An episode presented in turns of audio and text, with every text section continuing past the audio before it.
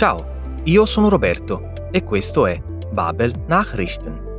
Anche oggi sono qui per fornirti nuove notizie tratte da Reuters, naturalmente in tedesco.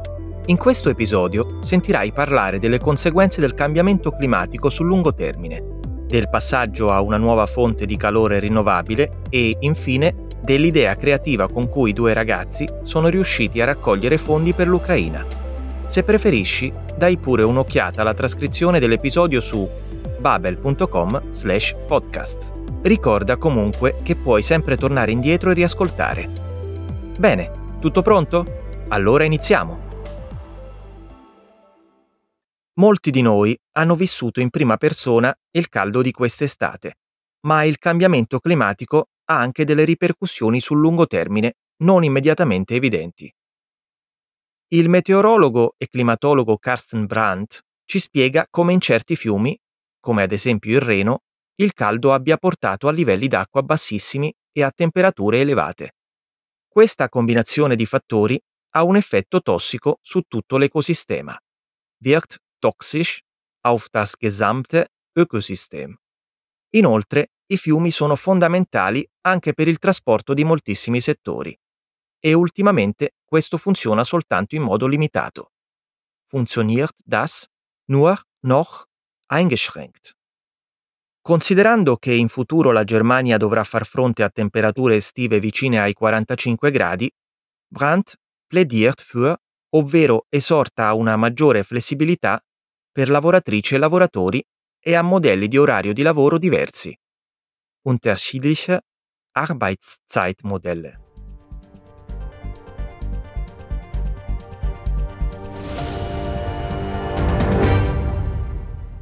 Die aktuelle Hitzewelle in Deutschland soll ihren Höhepunkt am kommenden Wochenende erreichen.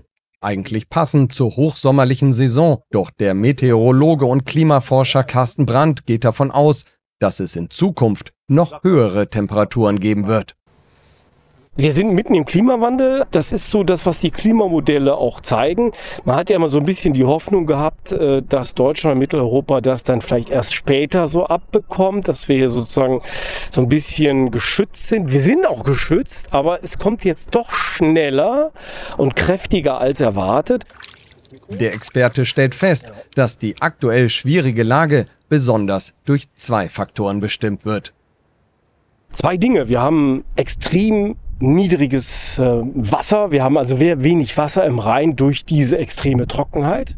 Wir haben zudem sehr hohe Wassertemperaturen. Und beides zusammen wirkt toxisch auf äh, die Bewohner im Rhein, auf die Fische, auf das gesamte Ökosystem. Problematisch wird die Temperaturzunahme auch für Wald, Landwirtschaft, Industrie und Kühlprozesse. Egal, ob es ein Kohlekraftwerk ist oder die Chemieindustrie, wo etwas transportiert werden muss. Man braucht die Flüsse, aber in diesem heißen Sommer funktioniert das zurzeit nur noch eingeschränkt. Die Vorhersage von Carsten Brandt lautet, grundsätzlich werde man wahrscheinlich mit 43 bis 45 Grad im Sommer in Deutschland leben müssen. Und der Klimaexperte plädiert daher zum Beispiel für mehr Flexibilität für Berufstätige und unterschiedliche Arbeitszeitmodelle.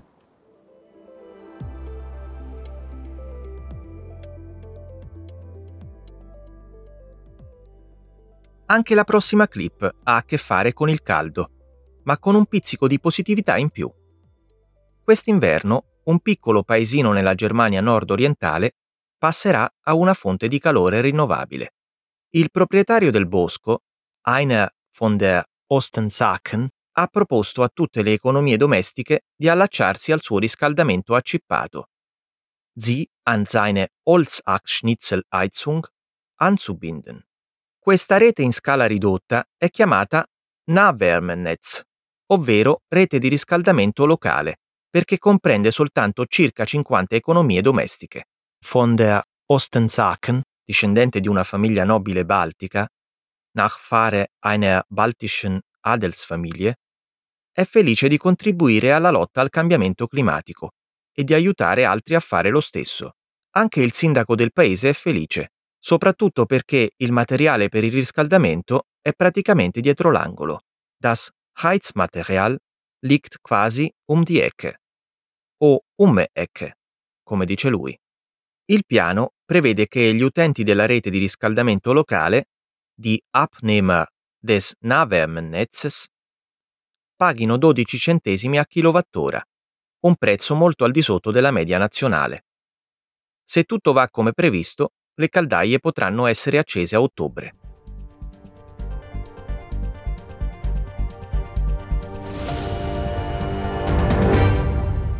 Knorrendorf in Mecklenburg-Vorpommern.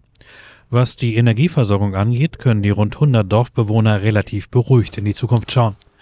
Der Grund dafür ist das Nahwärmenetz von Waldbesitzer Heiner von der Osten Sacken. Der Nachfahre einer baltischen Adelsfamilie hat allen Haushalten angeboten, sie an seine Holzhackschnitzelheizung anzubinden. Fast alle haben das Angebot angenommen. Weil nur rund 50 Haushalte mit einer Heizung verbunden werden, heißt das Dorfnetzwerk Nahwärmenetz. Waldbesitzer von der Osten Sacken freut sich, dass er seine Nachbarn in Energiefragen unterstützen kann. Da fühle ich mich irgendwie auch mit in der Pflicht, dass wenn wir alle im Klimawandel mitarbeiten wollen, dass dann jeder an seinem Ort das tut, was er tun kann. Noch ist das Nahwärmenetz nicht fertig. Überall wird im Dorf fleißig gebaggert. Der Bürgermeister von Knorrendorf, Sebastian Henke, ist begeistert. Das Heizmaterial liegt quasi um die Ecke. Äh, es ist heimisch, es wächst nach. Und dann haben wir uns dazu entschieden. Geplant ist, dass die Abnehmer des Nahwärmenetzes in den ersten fünf Jahren 12 Cent pro Kilowattstunde zahlen sollen. Wenn alles gut läuft, können die Heizkessel im Oktober angefeuert werden.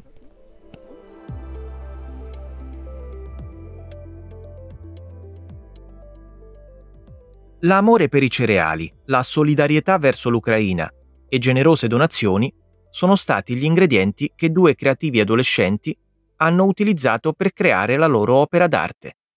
Un mosaico fatto con scatole di cereali. Il tutto per una buona causa. 5.000 scatole sono state utilizzate, o Kamen zum Einsatz. Si tratta di 1.000 scatole in più rispetto all'attuale Guinness dei primati. Ma la vera vittoria non è il record. Vielmehr steht die Unterstützung des krisengebeutelten Landes im Vordergrund. Piuttosto, in primo piano c'è il sostegno al paese colpito dalla crisi. Un sostegno rivelatosi efficace. 70 donatrici e donatori hanno già sborsato 15.000 dollari statunitensi a favore dell'Ucraina. Haben 15.000 US-Dollar zugunsten der Ukraine locker gemacht.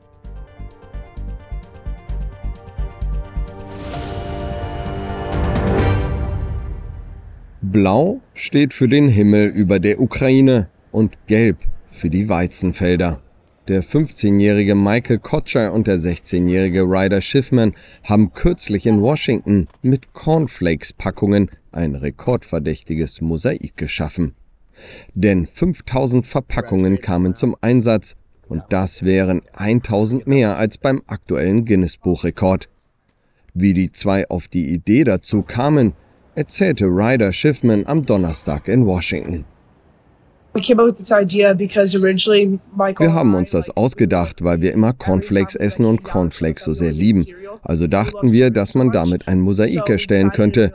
Und wir haben überlegt, was für ein Mosaik wir machen könnten. Dann kamen wir auf den Gedanken, eine Spendenaktion daraus zu machen. Also haben wir beschlossen, alles an das Greater Chicago Food Depository zu spenden. Um den Guinness-Buchrekord geht es also nur sekundär. Vielmehr steht die Unterstützung des krisengebeutelten Landes im Vordergrund. Und die Aktion hat sich schon gelohnt, denn bisher haben bereits rund 70 Spender etwa 15.000 US-Dollar zugunsten der Ukraine locker gemacht. Speriamo quindi che riescano a raccogliere ancora più fondi. Bene, anche l'episodio di oggi è giunto al termine. Se credi di aver perso qualcosa, leggi la trascrizione su babel.com slash podcast. Oppure torna indietro e riascolta. Grazie per aver ascoltato Babel Nachrichten. Ti aspetto la prossima settimana con nuove notizie. Non mancare!